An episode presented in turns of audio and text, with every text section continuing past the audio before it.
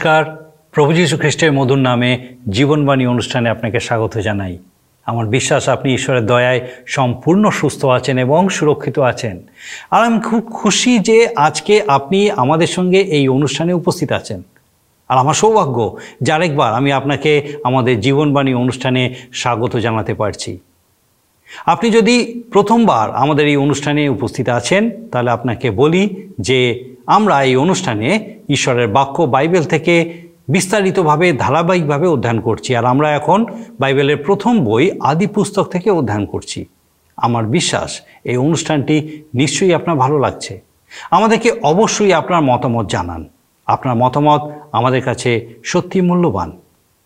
আমরা আদি পুস্তক থেকে আলোচনা করছি, আর আজকে আমরা আলোচনা করব আদি পুস্তক দ্বিতীয় অধ্যায় থেকে। এই অধ্যায়ের শেষ অংশের মধ্যে আদমের কথা এবং তার সঙ্গিনীর কথা পাওয়া যায়। হবাকে ঈশ্বর সৃষ্টি করলেন আদমের অস্থি থেকে। ইতিমধ্যেই ঈশ্বর প্রাণী সৃষ্টি করেছেন এবং তাদের সকলেরই সঙ্গী বা সঙ্গিনী আছে।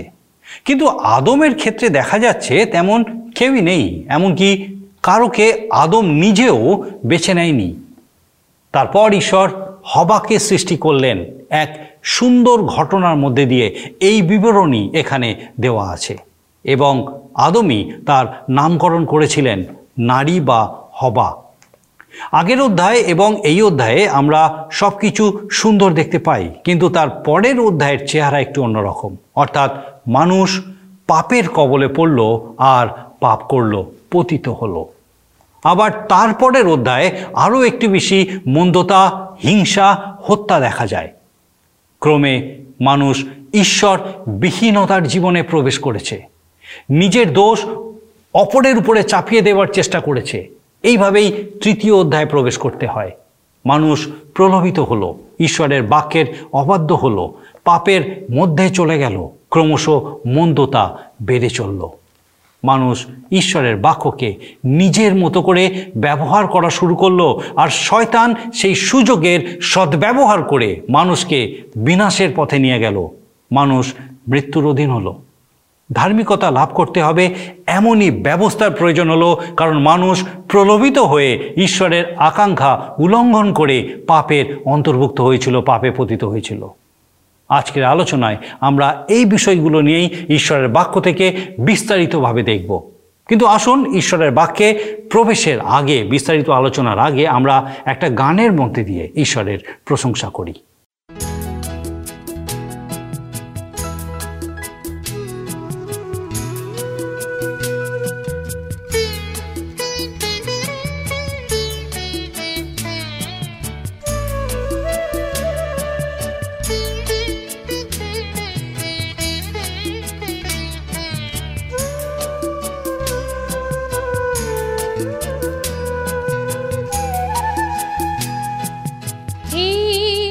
त्रिषितो मानुभो हे त्रिषिता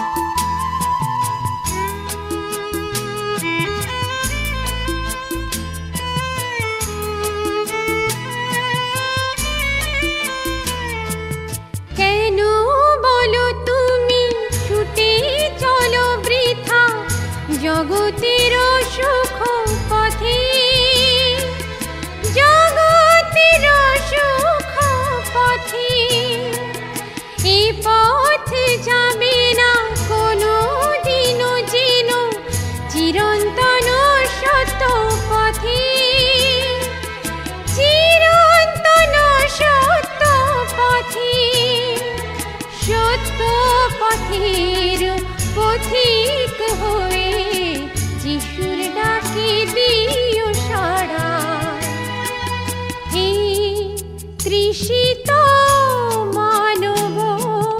হে মানব।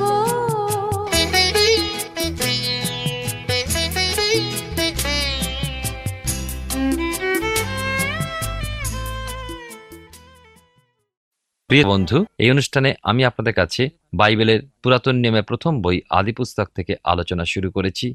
এবং আজকে দুইয়ের অধ্যায়, একুশ পদ থেকে তিনের অধ্যায়, পাঁচ পদ পর্যন্ত আলোচনা করব। ঈশ্বর আদমকে পৃথিবীর ধুলো থেকে সৃষ্টি করেছিলেন, কিন্তু ঈশ্বর যখন অনুভব করলেন যে আদমের একজন সহকারিনীর প্রয়োজন আছে, তখন তিনি তার সৃষ্টি পদ্ধতি পরিবর্তন করলেন। দুইয়ের অধ্যায়, একুশ থেকে চব্বিশ পদে কি লেখা আছে আমরা দেখি, পরে সদাপ্রভু ঈশ্বর আদমকে ঘোর নিদ্রায় মগ্ন করিলেন। তিনি নিদ্রিত হইলেন আর তিনি তাহার একখান পঞ্জর লইয়া মাংস দ্বারা সেই স্থান পুরাইলেন। সদাপ্রভু ঈশ্বর আদম হইতে গৃহীত সেই পঞ্জরে এক স্ত্রী নির্মাণ করিলেন ও তাহাকে আদমের নিকটে আনিলেন। তখন আদম কহিলেন, এবার হইয়াছে, ইনি আমার অস্থির অস্থি ও মাংসের মাংস। ইহার নাম নারী হইবে, কেননা ইনি নর হইতে গৃহীত হইয়াছেন। এই কারণ মনুষ্য আপন পিতামাতাকে ত্যাগ করিয়া আপন স্ত্রীতে আসক্ত হইবে এবং তাহারা একাঙ্গ হইবে। ঈশ্বর নারীকে আদমের পাশ থেকে সৃষ্টি করলেন। একজন বলেছেন লক্ষ্য করুন, ঈশ্বর আদমের মাথা থেকে নারীকে গড়লেন না, যাতে করে নারী নর অপেক্ষা শ্রেষ্ঠ ও প্রভাবশালী হয়। আবার আদমের পায়ের কোনো অংশ থেকে নারীকে গঠন করলেন না, পাছে সে অতি ঘৃণ্য মানবে পরিণত হয়। কিন্তু আদমের পার্শ্বদেশ থেকে, পাঁজর থেকে গঠন করলেন যেন মানুষের সাথে সমান অধিকার লাভ করে, যেন নরের পাশে নারী থাকতে পারে, সে যেন মানুষের পাশে পাশে থাকতে পারে। বাইবেলে লেখা আছে, নারীগণ, তোমরা আপন আপন স্বামীদের বশীভূত হও। অর্থাৎ তোমাদের স্বামীদের আহ্বানে সাড়া দাও। আমরা দেখি, নারী নরের শোভা। আমার চিন্তাশক্তিতে আমি তো নারীকে, অর্থাৎ আদম হতে গৃহীত প্রথম নারীকে অতীব সুন্দরী দেখেছিলাম এবং সকল নারীকেই সুন্দরী মনে করি। আদম তো প্রথম দর্শনেই ওই নারীকে ভালোবেসেই ফেললেন আর বললেন, এইবার হইয়াছে। এ আমার অস্থির অস্থি এবং মাংসের মাংস। আদম আরও বললেন, এ নর থেকে গৃহীত, সুতরাং একে নারী বলা হবে। ঈশ্বর প্রথম মানুষ আদমকে ঘোর নিদ্রায় মগ্ন করলেন এবং আদম নিদ্রিত হলে পর ঈশ্বর তাঁর বাম দিকের একটা পাঁজর দিয়ে সেই স্থানে মাংস দিয়ে পুরালেন এবং ওই অস্থি দিয়ে এক স্ত্রী গঠন করে আদমের কাছে আনলেন। হিব্রু ভাষায় মানুষ কথাটা হলো ইস এবং নারী কথাটা হলো ঈর্ষা সুতরাং নারী নরের অর্ধেক। ঈশ্বর চান নর এগিয়ে যাক এবং নারী তাকে অনুসরণ করুক। একটা বিষয় আমায় ভাবিয়ে তোলে যে ঈশ্বর কোথাও একথা উল্লেখ করেননি যে স্ত্রী স্বামীকে ভালোবাসবে। একথা বলা আছে যে স্ত্রী সাড়া দেবে। অর্থাৎ স্বামী যদি বলে, আমি তোমায় ভালোবাসি স্ত্রী জবাব দিয়ে বলবে, আমিও তোমাকে ভালোবাসি কখনো কখনো কোনো স্বামী অনুযোগ করে থাকেন, আমার স্ত্রীর কাছ থেকে কোনো সাড়া পাই না, কি করব বলুন? কথাটা সমস্যাপূর্ণ হলেও বাইবেল সে সমস্যার সমাধান দিয়েছে। স্বামী প্রথমে যাবে, স্ত্রী অনুসরণ করবে, অর্থাৎ তুমি সাড়া চাও, সাড়া পাবে। স্বামী যদি উপযুক্ত হয় এবং উপযুক্তভাবে সাড়া চায়, স্ত্রী অবশ্যই সাড়া দেবে। বিবাহের আগে পর্যন্ত পুরুষ মা বাবার অধীন, তেমনি নারী মা বাবার অধীন। কিন্তু বিবাহের পরমুহূর্ত থেকে স্ত্রী নিজেকে স্বামীর হাতে সমর্পিত করে দেয়। স্বামী স্ত্রীকে নিজ দায়িত্বে নেয়, পরস্পর পরস্পরের দায়িত্বে থাকে। একজনকে ছেড়ে অপরজন নয়। স্বামী ও স্ত্রী উভয় মিলে এক অঙ্গ। পুরুষ ও স্ত্রী করিয়া তাহাদিওকে সৃষ্টি করিলেন। পঁচিশ পদে দেখি ওই সময় আদম ও তাহার স্ত্রী উভয় উলঙ্গ থাকিতেন আর তাহাদের লজ্জাবোধ ছিল না। ঈশ্বর যখন আদম ও হাওয়াকে নির্মাণ করলেন, তখন তারা সরল মন, সরল বিশ্বাসী ও সরল ভাষী ছিলেন। তাদের মধ্যে ভালো মন্দের বিষয় প্রবেশ করেনি। যা কিছু তারা করতেন সরল মনেই করতেন। পাপ পুণ্যের কোনো জ্ঞান ছিল না। যেমন ইসরায়েল সমাজকে ব্যবস্থা না দেওয়া পর্যন্ত তারা পরজাতীয় ব্যবস্থাই মেনে চলত। যখনই মসির মাধ্যমে ব্যবস্থা পেল, তারা অনুভব করল যে এতদিন তারা যা করেছে সবই ভুল করেছে এবং ঈশ্বরের অবাধ্য হয়েছে। অবাধ্যতাই পাপ। এই কথা উপলব্ধি করার সাথে সাথে পাপ থেকে মুক্তি পাবার বাসনা জাগল। মুক্তির উপায় অন্বেষণ করতে লাগল। আমরা যে আলোচনার মধ্যে ছিলাম প্রথম নরনারী উলঙ্গ থাকতেন। আমার মনে হয় যে যতদিন না তারা নিষিদ্ধ বৃক্ষের ফল ভক্ষণ করেছিলেন, ঈশ্বর তাদের গৌরবময় আলোর বস্ত্রে আবরিত রেখেছিলেন এবং অবাধ্য হওয়ার সাথে সাথে সেই আলোর বস্ত্র সরে গেল ও তারা নিজেদের উলঙ্গ রূপ দেখতে পেল। এই যে মিলন সাধন করলেন নর এবং নারী, এটা সত্যি মধুর মিলন যেটা মনুষ্য সমাজে বিবাহরূপে স্বীকৃতি পেয়েছে। সেই জন্যই এই কথা বলা হয়েছে ঈশ্বর যাদের যোগ করেছেন, মানুষ তাদের মধ্যে বিয়োগ না আনুক। নরের পর নারীর সৃষ্টি, এটাও বড় অদ্ভুত। নারীকে সরাসরি মাটির পুতুল করে সৃষ্টি করলেন না, কিন্তু নরের মধ্য দিয়ে নারী এলো। ঈশ্বর নরকে নারী দিলেন ভালোবাসা দেওয়ার জন্য, ভালোবাসা পাবার জন্য, নরের কার্যে সাহায্য করার জন্য, পরস্পরের সাহায্য করার জন্য এবং উভয় ঈশ্বর সেবা করার জন্য, ঈশ্বরের পরিকল্পনা রক্ষা করার জন্য, প্রজাবন্ত ও বহুবংশ হওয়ার জন্য। আমরা দেখি যে ঈশ্বরের সর্বনিকট জন হচ্ছে মানুষ। এখানে দেখছি ঈশ্বরের সাথে মানুষের সম্বন্ধ। মানুষ ঈশ্বরের আরাধনা করছে। মানুষের সাথে ঈশ্বরের সহভাগিতা। ঈশ্বরের প্রতি মানুষের আনুগত্য। মানুষের প্রতি ঈশ্বর দত্ত অধিকার এবং মানুষের জন্য সেবা যত্ন। কিন্তু যখন তিনের অধ্যায় আমরা আসি, তখন একটা ছন্দপতন দেখতে পাই। আপনি যদি একের অধ্যায় এবং দুইয়ের অধ্যায় পড়েন এবং তারপরে তিনের অধ্যায় বাদ দিয়ে চারের অধ্যায় যান, তবে দেখতে পাবেন কিছু একটা নিশ্চয়ই গোলমাল ঘটে গেছে। কারণ আমরা এক এবং দুইয়ের অধ্যায় সকল কিছু সুন্দর, শান্ত, অপূর্ব সৃষ্টি দেখছি। আর চারের অধ্যায় গিয়ে দেখবেন হিংসা, মৃত্যু, সমস্ত মন্দতা। তার কারণ হলো তিনের অধ্যায় মানব জাতির পাপে পতন। আমরা আদি পুস্তকে তিনের অধ্যায় আলোচনার মধ্যে যাচ্ছি।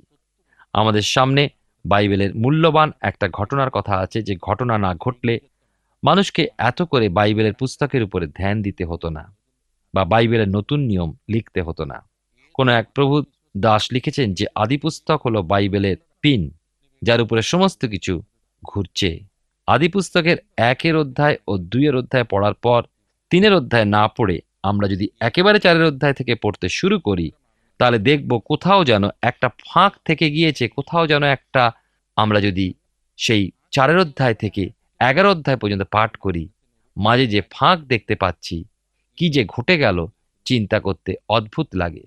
কেমন সহজ সরল দুটো মানুষ, নর ও নারী, খেলা করে বেড়াচ্ছে, কোনো চিন্তা ভাবনা নেই, কোনো ঘোর প্যাঁচ নেই, তাদের সকল কিছু যথার্থভাবে চলছে। প্রতি সন্ধ্যায় ঈশ্বর তাদের সাথে সাক্ষাৎ করছেন চারের অধ্যায় দেখছি আমূল পরিবর্তন, হিংসা, ক্রোধ, হত্যা, মিথ্যা, জালিয়াতি, চুরি, বিদ্রোহ, মিথ্যা, বিচার ইত্যাদি ইত্যাদিতে ভরে গেল। এইসব বিষয়গুলো কোথা থেকে এলো? ঈশ্বর যা কিছু সৃষ্টি করেছেন, সৃষ্টির শেষে বলেছেন উত্তম। সেই উত্তমতা গেল কোথায়? বা আমাদের মনে প্রশ্ন জাগছে, এই কলুষতা, মন্দতা কোথা থেকে প্রবেশ করল? তবে কি দুইয়ের অধ্যায় এবং চারের অধ্যায়ের মধ্যে যে তিনের অধ্যায়, সেখানে উৎপত্তি? আমার কিন্তু মনে হয় যে তিনের অধ্যায় এতটা পতন হয়নি। আসুন আমরা তিনের অধ্যায় নিয়ে একটু আলোচনা করে দেখি। ঘটনাটা যেন মনুষ্যের জীবনের এক নাটক। প্রায় ছ হাজার বছর আগে জগতের রঙ্গমঞ্চে নাটকের শুরু। নাটক আজও চলছে। দৃশ্যের পর দৃশ্য, পটের পর পট পরিবর্তিত হয়ে যাচ্ছে। এখানে আমরা মানুষের পাপে পতনের দৃশ্য বিষয় স্বর্গীয় বর্ণনা শুনব এবং কে সেই খলনায়ক সেই সংবাদ পাব। আমরা দেখব সেই খল ব্যক্তির সামনে মানুষ কত অসহায়, কত দুর্বল। আমরা দেখতে পাবো সেই খলনায়ক মানুষকে ঈশ্বরের পথে চলা থেকে বা ধর্মপথে গমন করা থেকে কীভাবে সরিয়ে নেয়। আমরা আরও দেখব যে প্রত্যেক মানুষ অপরের উপর নিজের দোষ চাপিয়ে দিতে চায়। তিনের অধ্যায় আমরা দেখতে পাবো যে মানুষকে রক্ষা করার জন্য ঈশ্বরের চিরন্তন ব্যবস্থার কথা। মানুষের কাছে ঈশ্বরের ভাববাণী ও ভাওবাদীদের মাধ্যমে চার হাজার বৎসর যে সকল ভাববাণী পাঠালেন, তার আরম্ভ। আমরা একটা বিষয় নিশ্চিত হব যে ঈশ্বরের নিকটবর্তী হওয়ার জন্য মানুষকে একজন মধ্যস্থ ব্যক্তির সাহায্য নিতে হবে। সেই আদি সর্প, সেই খল মানুষের মনে সন্দেহের বীজ বুনে দিল তিনের অধ্যায় এক পদে এবং দুই পদে দেখে লেখা আছে, সদাপ্রভু ঈশ্বর নির্মিত ভূচর প্রাণীদের মধ্যে সর্প সর্বাপেক্ষা খল ছিল। সে ওই নারীকে কহিল ঈশ্বর কি বাস্তবিক বলিয়াছেন? তোমরা এই উদ্যানের কোনো বৃক্ষের ফল খাইও না? নারী সর্পকে কহিলেন, আমরা এই উদ্যানস্থ বৃক্ষ সকলের ফল খাইতে পারি। প্রথমেই প্রশ্ন জাগে, প্রলোভন কেন? আমরা আদিপুস্তক একের অধ্যায় থেকে দুইয়ের অধ্যায় লক্ষ্য করেছি যে ঈশ্বর মানুষকে নিরীহ শিশুবৎ চরিত্র দিয়ে গঠন করেছিলেন। তাদের ভালো, মন্দ, পাপ, পুণ্য, ধার্মিক, অধার্মিক জ্ঞান ছিল না। মানুষকে ধার্মিক এই আখ্যা দেননি? স্বভাবজাতভাবে তারা ধার্মিক ছিলেন, ধার্মিকতা কি? ধার্মিকতা হচ্ছে প্রলোভনের মধ্যে নিষ্পাপ জীবন যাপন করা। প্রথমত প্রলোভন আমাদের অতি উন্নত সংযমী জীবনযাপন করতে সাহায্য করবে। কীভাবে? প্রলোভনের উপরে জয়লাভ করে আমরা ধার্মিক গণিত হব। আর আমরা দেখি দ্বিতীয় দিক হলো যে প্রলোভন মানুষকে মহা ধ্বংসের পথে নিয়ে যাবে। ধার্মিকতা হচ্ছে নিরীহ নিষ্পাপ জীবন। যা প্রলোভনের মধ্যে মানুষকে স্থির রাখে। চরিত্র গঠনের জন্য মানুষকে কোনো প্রকার যন্ত্র ব্যবহার করতে হয় না। মানুষ নিজেই নিজ চরিত্র গঠন করতে পারে যদি চেষ্টা করে। ঈশ্বর মানুষকে দায়িত্ব দেবার জন্য সৃষ্টি করেছেন, দায়িত্ব দিয়েছেন। ঈশ্বর চেয়েছেন মানুষ যেন তার বাধ্য হয় এবং একমাত্র ঈশ্বরের সৃষ্টিকর্তার গৌরব করে এবং তার সেবা করে। এদন উদ্যানে যেখানে মানুষকে রাখলেন, সেখানে বহু প্রকার ফলের গাছ ছিল। সকল ঋতুর জন্য সকল প্রকার বৃক্ষরাজি ও ফলের গাছ তিনি দিয়েছিলেন। এমন অবস্থা ব্যবস্থা ছিল না যে কোনো সময় বাগান ফলহীন থাকবে। আর এমনও ছিল না যে ফলের অভাবে আদম হওয়াকে সৎ সৎ জ্ঞানদায়ক বৃক্ষের ফল ভক্ষণ করতে হবে। ঈশ্বর সেই চুক্তি করেছিলেন, তুমি সব ফল খেতে পারো, কিন্তু বাগানের মধ্যস্থলে যে ফলের গাছ আছে, ওই ফল কখনো ভোজন করবে না। যেদিন ভোজন করবে সেই দিন মরিবেই মরিবে। ঈশ্বর একজন দায়িত্বপূর্ণ ব্যক্তিকে এদনে রেখেছিলেন, কেননা সমস্ত সৃষ্টির উপরে শাসনকর্তাও করেছিলেন। ঈশ্বর বলেছিলেন, সকলকে বশীভূত করো এবং কর্তৃত্ব করো। সুতরাং আদম একজন দায়িত্বপূর্ণ ব্যক্তি ছিলেন। ঈশ্বরের চোখে একজন দায়িত্বপূর্ণ প্রাণী ছিলেন। এক পদে দেখি প্রথম পরিচয় আমরা পেলাম কোনো এক সর্পের বা সাপের, এবং এই সঙ্গে মনে প্রশ্ন জাগল যে ওই সাপ কীভাবে এই পৃথিবীতে এলো? পৃথিবীতে যদি এলো, এদেন উদ্যানে কীভাবে প্রবেশ করল? এই সমস্ত প্রশ্নের উত্তর আমি বাইবেলে যতটা পাই ততটাই দিতে পারি। বাইবেল একথা বলেনি যে সাপ এদেন উদ্যানে কীভাবে এলো। ঈশ্বর সরীসৃপ নির্মাণ করেছিলেন, কিন্তু ঈশ্বর যা কিছু নির্মাণ করেছিলেন, সে সকলই উত্তম বলেছিলেন। ঈশ্বর যতটুকু মানুষের জন্য প্রয়োজন ততটুকুনি লিখে দিয়েছেন। কিন্তু সর্প সর্বাপেক্ষা খল ছিল। এ কথা আমরা পড়েছি। এখন এমন হতে পারে যে শয়তান ওই প্রাণীটিকে তার স্বার্থ সিদ্ধির জন্য ব্যবহার করে থাকতে পারে। শয়তানের কাজই তাই, আজও সেইভাবে কাজ করে চলেছে। সাধু পৌল করিন্থীয় মণ্ডলীকে লিখেছেন দ্বিতীয় করিন্থীয় তার এগারো অধ্যায় চোদ্দ পদে, আর ইহা আশ্চর্য নয় কেননা শয়তান আপনি দীপ্তিময় দূতের বেশ ধারণ করে। আবার প্রকাশিত বাক্য তার বারোর অধ্যায় নয় পদে লেখা আছে, আর সেই মহানাগ নিক্ষিপ্ত হইল এই সেই পুরাতন সর্প যাহাকে দিয়াবল, অপবাদক এবং শয়তান বিপক্ষ বলা যায়, সে সমস্ত নরলোকের ভ্রান্তি জন্মায়, সে পৃথিবীতে নিক্ষিপ্ত হইল এবং তাহার দুধগণও তাহার সঙ্গে নিক্ষিপ্ত হইল। শয়তান নামের ওই প্রাণীটিকে সাধারণত আমরা সাপ রূপে কল্পনা করে থাকি, কিন্তু বাইবেল অনুযায়ী শয়তান নামের প্রাণীটি সাপ নয়। প্রকাশিত বাক্যে কুড়ির অধ্যায় দুই পদে লেখা আছে, তিনি সেই নাগকে ধরিলেন এ সেই পুরাতন সর্প, এ দিয়াবল, অপবাদক এবং শয়তান বিপক্ষ, তিনি তাহাকে সহস্র বৎসর বদ্ধ রাখিলেন। শয়তান নামের ওই প্রাণীর সাংঘাতিক ক্ষমতা, মানুষের প্রাণ নেওয়ার অধিকার তার নেই। আবার আদিপুস্তকে শয়তানের জন্ম ঠিকুজি জানা যায় না। আমার মনে হয়, যিশয় ভাববাদী পুস্তকের চোদ্দ অধ্যায় এবং জিসকেল ভাববাদী পুস্তকের আঠাশের অধ্যায় শয়তানের পূর্ব বৃত্তান্ত বিষয়ে কিছুটা আলোকপাত আমরা পাই। তিনের অধ্যায় দুই এবং তিন পদে দেখি, আপনার মনে নিশ্চয়ই প্রশ্ন জাগতে পারে যে সাপ নারীর কাছে কেন উপস্থিত হলো, আদমের কাছে কেন গেল না? ঈশ্বর যখন আদমকে সৃষ্টি করেছিলেন, তখন আদমকে বলেছিলেন যে, তুমি এই উদ্যানের সকল বৃক্ষের ফল খেতে পারো, কিন্তু উদ্যানের মাঝখানে ওই যে দুটি বৃক্ষ আছে, তার ফল কখনো খাবে না। হবা কিন্তু ঈশ্বরের ওই আদেশ বাক্য নিজ কানে শোনেনি। আদমের মুখে ঈশ্বরের আদেশবাণী শুনেছিলেন। হবাকে তো ঈশ্বর শেষে বানিয়েছিলেন এবং আদমের সহকারিণী করে নির্মাণ করেছিলেন। সেই হিসাবে হওয়া আদম অপেক্ষা দুর্বল, আবার নারী পুরুষ অপেক্ষা কৌতূহলী। আজকের দিনেও দেখা যায়, নারী নতুন কিছু দেখতে তাতে আকৃষ্ট হচ্ছে। নানা প্রকার আমরা দেখতে পাই শিক্ষা তারা বরণ করে নিচ্ছে। শয়তান জানতো যে তর্কে কীভাবে তাকে জয় করা যাবে। ধূর্ত শয়তান তার অস্ত্র শস্ত্রের ভাড়ার থেকে সন্দেহরূপ বীজ বপন করল। শয়তান নারীকে জিজ্ঞাসা করল, ঈশ্বর কি বাস্তবিকই বলেছেন, এই উদ্যানে কোনো ফল খাইও না?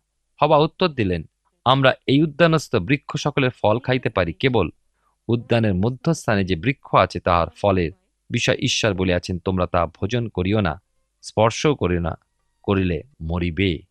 লক্ষ্য করুন, হবা যখন বললেন, ঈশ্বর যা আদমকে বলেছিলেন তার থেকে কত পার্থক্য রয়েছে? সে অনেক কিছু যোগ দিয়েছিল, অনেক কিছু বিয়োগ দিয়েছিল। ঈশ্বর বলেছিলেন, সেই গাছের ফল ভোজন করিও না, করিলে মরিবেই মরিবে। এখানে হবা যোগ করলেন, স্পর্শ করো না। আবার ঈশ্বর বলেছিলেন, মরিবেই মরিবে। সেখানে হবা বললেন, মরিবে। যোগও করলেন, বিয়োগও করলেন। আমরা যখনই ঈশ্বরের বাক্য যোগ বা বিয়োগ করি, তখনই বিপদে পড়ি। আপনি কখনো ঈশ্বরের বাক্য অন্যের মুখে শুনেই সন্তুষ্ট হবেন না। নিজে ঈশ্বরে বাক্য পাঠ করুন এবং দেখুন এবং জানুন। সর্বদা জানবেন দ্বিতীয় জনের কাছ থেকে যা শুনবেন তা আসল সত্য নয়। দশজন ছেলে মেয়েকে যদি দাঁড় করিয়ে প্রথম জনকে আপনি কানে কানে একটা কথা বলেন সেই খেলাটা করেন এবং তারপর প্রথমজন দ্বিতীয়জনকে দ্বিতীয় জনকে বলল, এইভাবে যখন দশজন ব্যক্তিকে বলা হয়ে গেল, শেষের জনকে জিজ্ঞাসা করবেন, কি বলা হলো? দেখবেন সম্পূর্ণ পাল্টে গিয়েছে। ঈশ্বরের বাক্য আমরা যেন ব্যক্তিগতভাবে পাঠ করি ও ধ্যান করি। তবেই আমরা ঈশ্বরের বাক্যের সত্য দেখতে পাবো এবং উপলব্ধি করতে পারব। তিনের অধ্যায় চার এবং পাঁচ পদে লেখা আছে, দেখুন কি? তখন সর্পনারীকে কইল কোনো ক্রমে মরিবে না, কেননা ঈশ্বর জানেন, যেদিন তোমরা তাহা খাইবে সেই দিন তোমাদের চক্ষু খুলিয়া যাইবে। তাহাতে তোমরা ঈশ্বরের সদৃশ হইয়া সৎ সৎ জ্ঞান প্রাপ্ত হইবে। চতুর সর্প বা শয়তান চতুরতার সাথে হওয়াকে বলল কোনো ক্রমে মরবে না। শয়তান সব থেকে বড় খল এবং সে বলল, ঈশ্বর জানেন যে যেদিন তোমরা ওই ফল খাবে, সেদিন তোমাদের চোখ খুলে যাবে আর তোমরা ঈশ্বরের সমান হয়ে যাবে। তোমরা সৎ সৎ জ্ঞান লাভ করবে। শয়তান হবার মন থেকে ঈশ্বরের বাক্য সরিয়ে দিয়ে তার বাক্য গেঁথে দিল, কোনো ক্রমে মরিবে না। প্রিয় ভাই বোন, ঈশ্বরের বাক্য আমরা আমাদের হৃদয়ের মধ্যে সঞ্চয় করি যেন তার বিরুদ্ধে পাপ না করি। দাউদ সেই কাজ করেছিলেন। যুবক কেমন করিয়া আপন পথ বিশুদ্ধ করিবে, ঈশ্বরে বাক্যের দ্বারাই। আমরা দেখি, হবার জীবনে পতনের প্রথম কারণ ছিল, সে ঈশ্বরের বাক্য যা শুনেছিল, জেনেছিল, সঠিকভাবে জানেননি বা জানলেও সে সঠিকভাবে উত্তর দেয়নি। তাই শয়তান তাকে সহজেই পরাস্ত করেছিল এবং সহজেই চতুরতার সঙ্গে হওয়াকে তার আয়ত্তে এনেছিল। ঈশ্বরের বাক্যই হচ্ছে আমাদের জীবনের সব থেকে বড় অস্ত্র, যা শয়তান বিপক্ষ বা অন্ধকারের সমস্ত মন্দ শক্তির বিরুদ্ধে জয়লাভ করার একমাত্র উপায়। আপনি যখন ইফিসীয় পত্রে আসেন, দেখবেন যে সমস্ত ধর্মযুদ্ধের অস্ত্রশস্ত্র দেওয়া হয়েছে, বর্ম দেওয়া হয়েছে, মাথায় হেলমেট দেওয়া হয়েছে, সমস্ত কিছু দেওয়া হয়েছে, কিন্তু একটা মাত্র জিনিস দেওয়া হয়েছে আমাদের রক্ষা করার জন্য, সেই বাক্যের তরবারি। আসুন আমরা ঈশ্বরের বাক্য থেকে যখন প্রতিদিন এইভাবে পাঠ করি, ধ্যান করি এবং শুনি, তখন সেই ঈশ্বরের বাক্যকে গভীরভাবে আমাদের জীবনে উপলব্ধি করি, সেই বাক্যের সত্য অনুযায়ী জীবনযাপন করি, সেই বাক্যের বাধ্য হয়ে চলি, যেন শয়তানের দ্বারা আমরাও প্রতারিত না হই। আমরা আদি পুস্তক থেকে ধারাবাহিকভাবে অধ্যয়ন করছি, আর আমার বিশ্বাস ঈশ্বর তার জীবন্ত বাক্যের মধ্যে দিয়ে নিশ্চয়ই আপনার সঙ্গে কথা বলেছেন। আজকের আলোচনার মাধ্যমে আপনি নিশ্চয়ই আদমের এবং হবার বিষয়ে জেনেছেন যে তারা প্রলোভিত হয়েছিল এবং পাপের মধ্যে গিয়েছিল, পাপে পতিত হয়েছিল। এই বিষয়ে দেখে আমরা অনেক সময় ভাবি যে আমরা নিশ্চয়ই এমন কিছু করব না। তবে এ কথা কিন্তু ঠিক নয়। কারণ এমন প্রলোভনে প্রলোভিত করার জন্য শয়তান কিন্তু আজও নানা প্রকার উপকরণ ব্যবহার করে এবং ঠিক কোন জায়গাটি আমাদের দুর্বল ঠিক সেই জায়গায় আঘাত করে। এবং দেখা যায়, প্রায়শই আমরাও ভুল করে ফেলি। ঈশ্বরের বাক্য এই প্রকার সকল অবস্থার মধ্যে সাহায্য করে আমাদেরকে। আমরা দেখি যে প্রভু যিশুর জীবনেও প্রলোভন এসেছিল এবং তিনিও এই একইভাবে ঈশ্বরের বাক্য দ্বারা শয়তানকে প্রতিহত করেছিলেন এবং তার উপরে জয়লাভ করেছিলেন। আর সেই বাক্য আজ আমাদের কাছে আছে যখন আমরা সেই রকম পরিস্থিতিতে তার বাক্যকে অস্ত্ররূপে ব্যবহার করি, তখন জয়লাভ অবশ্যই করব। ঈশ্বর আপনার জীবনে আশীর্বাদ করুন এবং তার পথে চলতে সাহায্য করুন। আসুন, আমরা প্রার্থনা করি আর অপেক্ষা করি যে আগামী দিনে আবার এই অনুষ্ঠানে মিলিত হয়ে তার শিক্ষা লাভ করব। আসুন, প্রার্থনা করি। সৈক্য পিতা তোমার ধন্যবাদ, তোমার স্তুতি প্রশংসা, তোমার গৌরব করি। যে তোমার কত অনুগ্রহ প্রভু আমাদের জন্য, যে তুমি চাও যেন আমরা তোমার এই সৃষ্টির রহস্য উপলব্ধি করি, তোমার জীবন্ত বাক্য দ্বারা পিতাগর নতুনভাবে জানতে পারি, চিনতে পারি যে কি জন্য তুমি আমাদেরকে সৃষ্টি করেছিলে, কীভাবে সৃষ্টি করেছিলে এবং তুমি কীরকম চাও যেন আমরা কীরকম জীবনযাপন করি। সৈক্য পিতা ধন্যবাদ দিই সে প্রত্যেক দর্শক বন্ধুর জন্য যাদেরকে তুমি আজকে দিনে তুমি স্পর্শ করেছ এবং তোমার জীবন্ত বাক্য যাদের সঙ্গে কথা বলেছে সৈক্য পিতা। ধন্যবাদ দিই তোমার পবিত্র অনুগ্রহে তুমি তাদেরকে মনোনীত করেছ এবং পিতাকে প্রার্থনা করি আগামী দিনে আরও উত্তরোত্তর তাদেরকে তোমার জীবন্ত বাক্যে বেড়ে উঠতে তুমি সাহায্য করো। এই সময় বিশেষ করে প্রার্থনা করি, প্রভুগ অসুস্থ পীড়িত প্রত্যেকের জন্য ও প্রভুগ জানিত অজানিতভাবে অনেকে পিতাগ বিভিন্ন রকমভাবে অসু- অসুস্থতার মধ্যে ভুগছে। কেউ হয়তো কোনো রকম দুরারোগ্য ব্যাধিতে শয্যাশায়ী প্রভু। সৈক্য পিতা হয়তো তার জীবনের সমস্ত আশা শেষ হয়ে গেছে, নিরাশার মধ্যে, অসহায়তার মধ্যে আছে। সৈক্য পিতা এই সময় প্রার্থনা করি, প্রভু, তোমার জীবন্ত উপস্থিতিতে তুমি তার সহায় সহবর্তী হও।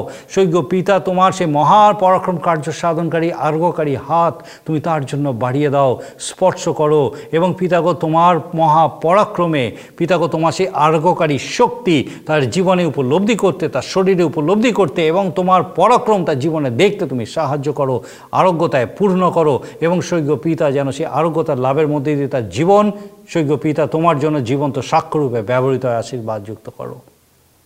প্রার্থনা করি সৈক্য পিতা, সেই মতোভাবে অসহায়, নিপীড়িত প্রত্যেকের জন্য। প্রভুগ বিভিন্ন কারণে হয়তো যারা হতাশাগ্রস্ত, নিরাশাগ্রস্ত হয়ে পড়েছে সৈক্য পিতা, তোমার সান্ত্বনায় তুমি প্রত্যেককে সান্ত্বনা যুক্ত করো আশীর্বাদ যুক্ত করো, তোমার প্রেমে পূর্ণ করো, যেন প্রভু তোমাতে যে প্রত্যাশা, তোমাতে যে জীবন, তোমাতে যে আনন্দ সৈক্য পিতা যেন তারা উপলব্ধি করতে পারে এবং সমস্ত সেই হতাশা, নিরাশা থেকে বেরিয়ে এসে তোমার প্রতি নির্ভরশীলতায়, তোমার আনন্দের পরিপূর্ণতায় সৈক্য পিতা জীবনযাপনের মধ্যে দিয়ে তোমার গৌরব করতে পারে। সৈক্য পিতা সে প্রত্যেককে তোমার চরণে সমর্পণ করি, আশীর্বাদ করো। প্রভুগো সেই সঙ্গে প্রার্থনা করি সেই প্রত্যেক পরিবার প্রভুগো যারা তোমাতে উজ্জীবিত, তোমার জন্য সময় দেয়, তোমাকে জীবনে প্রধান স্থান দিয়েছে, পরিবারে প্রধান স্থান দিয়ে, দিয়েছে পিতাগো। সে প্রত্যেক গৃহকে তোমার আশীর্বাদে গৃহরূপে তুমি প্রকাশ করো, দেদীপ্যমান করো, যেন তোমার আলো সেই প্রত্যেক গৃহের মধ্যে দিয়ে আলোকিত হয়। এবং আর যারা অন্ধকারে আছে পিতাগো, সে আলো দেখে যেন তারা তোমাকে জানতে পারে, চিনতে পারে। সৈক্য পিতা আরেকবার আমরা তোমার চরণে সমর্পিত হই। ধন্যবাদের সঙ্গে এই প্রার্থনা তোমার যিশু নামে চাই, দয়া করে শ্রবণ গ্রহণ করো। আমেন। ঈশ্বরের দয়ায় তিনি আমাদেরকে এই মহান সুযোগ দিয়েছেন, যেন তার জীবন্ত বাক্য আমরা নতুনভাবে, পরিষ্কারভাবে, ধারাবাহিকভাবে জানতে পারি, শিখতে পারি, তার সত্যকে উপলব্ধি করতে পারি আমাদের জীবনে। এবং যে জীবন তিনি আমাদের জন্য রেখেছেন, যেভাবে তিনি চান যে আমরা জীবনযাপন করি, যেন সেই জীবনের মধ্যে দিয়ে তার গৌরব করতে পারি। আমার বিশ্বাস আগামী দিনও ঠিক এইভাবেই আপনি আমাদের সঙ্গে এই অনুষ্ঠানে উপস্থিত থাকবেন। ঈশ্বর আপনার মঙ্গল করুন। প্রিয় বন্ধু, আশা করি জীবনবাণী অনুষ্ঠানটি আপনার ভালো লেগেছে। আর যদি ভালো লেগে থাকে, তাহলে অবশ্যই আমাদের একটা মিসড কল দিন।